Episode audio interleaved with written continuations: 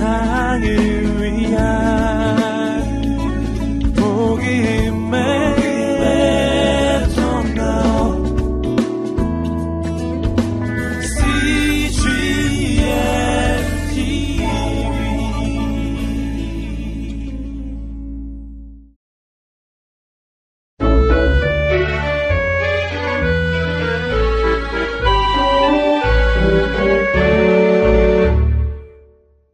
(32일) 룻기 말씀입니다.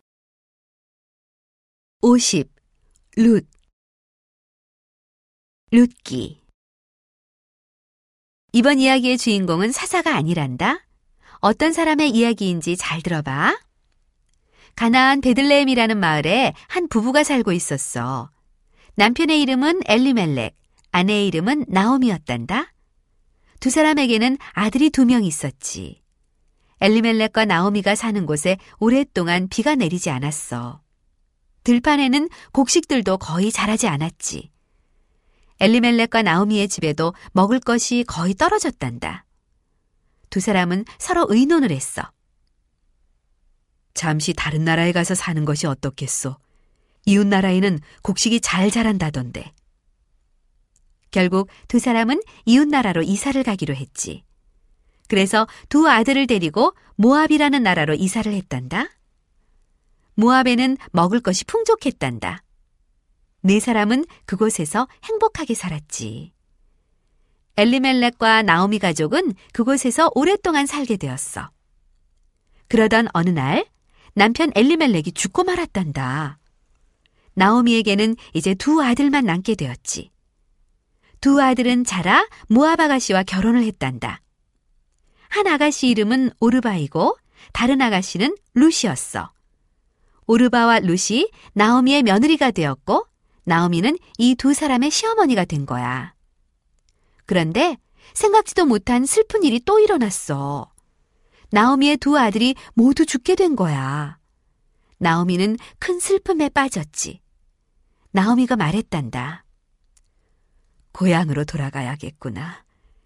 예전에 살던 베들레헴으로 돌아가야겠어. 오르바와 룻은 시어머니 나오미와 함께 길을 떠났지. 세 사람이 가나안 가까이 왔을 때 나오미가 며느리들에게 말했단다. 너희는 이제 돌아가거라. 너희는 모압 사람이잖니. 이곳 모압이 너희 나라잖아. 오르바는 나오미에게 작별 인사를 하고 돌아갔단다. 하지만 룻은 이렇게 말했지. 저는 어머니와 함께 가나안으로 가겠어요. 어머니를 혼자 버려두지 않겠어요. 저도 어머니처럼 이스라엘 사람이 되고 싶어요. 저는 하나님께 기도하고 하나님을 섬길 거예요. 저는 모압 사람들처럼 우상에게 기도하고 싶지 않아요.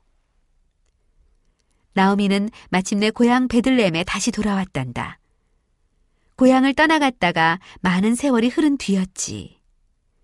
남편도 없고 두 아들도 없이 며느리 룸만 데리고 돌아왔지. 베들레헴 사람들이 서로 수군거렸어. 저 사람 진짜 나오미 맞아? 어쩜 저렇게 늙었을까? 그래. 나오미는 슬픈 일들을 겪으면서 아주 많이 늙어버렸어. 게다가 너무나 가난했지. 돈을 벌어다 줄 남편이나 아들도 없는 나오미가 이제 먹을 것을 어떻게 구할까? 루시 말했단다. 어머니, 지금은 농부들이 곡식을 수확하는 계절이에요. 제가 밭에 나가서 종들이 수확하다가 흘린 곡식을 줍겠어요. 저희 두 사람이 먹을 거리는 마련할 수 있을 거예요.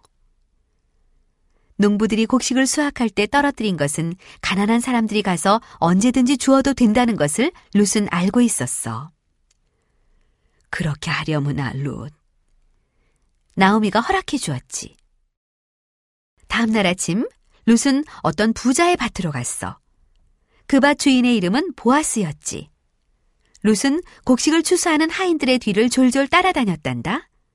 그러면서 바닥에 떨어진 곡식 알갱이를 주워 담았어. 오후가 되자 주인인 보아스가 밭을 살피러 나왔다가 물었지. 저 젊은 여인은 누구인가? 예, 루시라고 하는 여인입니다. 나오미의 며느리인데 곡식 알갱이를 줍고 있습니다. 하인들이 대답했단다. 하인들의 말을 들은 보아스가 말했어. 시어머니를 정성껏 돌보는 룻은 정말 착한 여인이다. 룻이 곡식을 많이 주워갈 수 있도록 일부러 곡식을 많이 흘리도록 해라. 하인들은 그때부터 일부러 곡식을 흘리면서 일했단다. 주인 보아스가 시킨 대로 말이야. 보아스는 룻에게 다가가 친절하게 말했어. 앞으로는 곡식을 주우러 항상 이곳으로 오도록 하오. 다른 농부의 밭으로 갈 필요 없소. 그리고 오늘 오후에 이곳에서 하인들과 함께 식사를 해도 좋소. 저를 이렇게 친절하게 대해주시는 이유가 무엇입니까? 루시 물었어.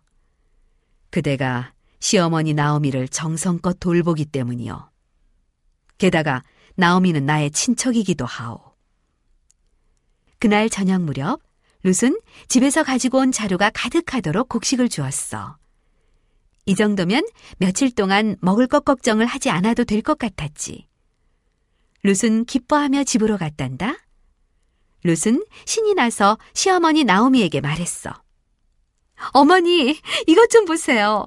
제가 주워온 곡식이 얼마나 많은지 한번 보세요. 나오미가 룻에게 물었단다. 누구네 밭에 갔었느냐? 룻이 대답했어. 보아스라는 분의 밭에 갔습니다. 앞으로 곡식을 수확하는 동안은 계속 그분의 밭에 와서 곡식을 주어도 된다는 허락도 받았습니다. 그 후로 부자 보아스와 가난한 여인 룻은 매일 만났지. 룻이 하루도 쉬지 않고 보아스의 밭에 곡식을 주우러 왔거든. 보아스는 룻을 좋아하게 되었어. 룻을 사랑하게 되었단다. 룻도 보아스를 사랑하게 되었지.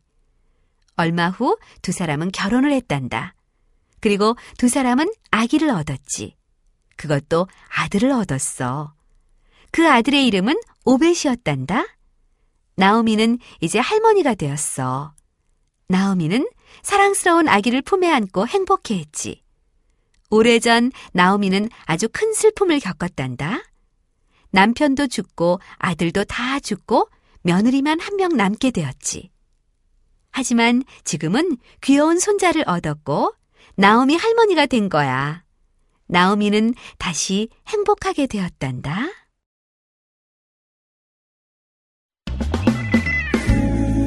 세상을 위한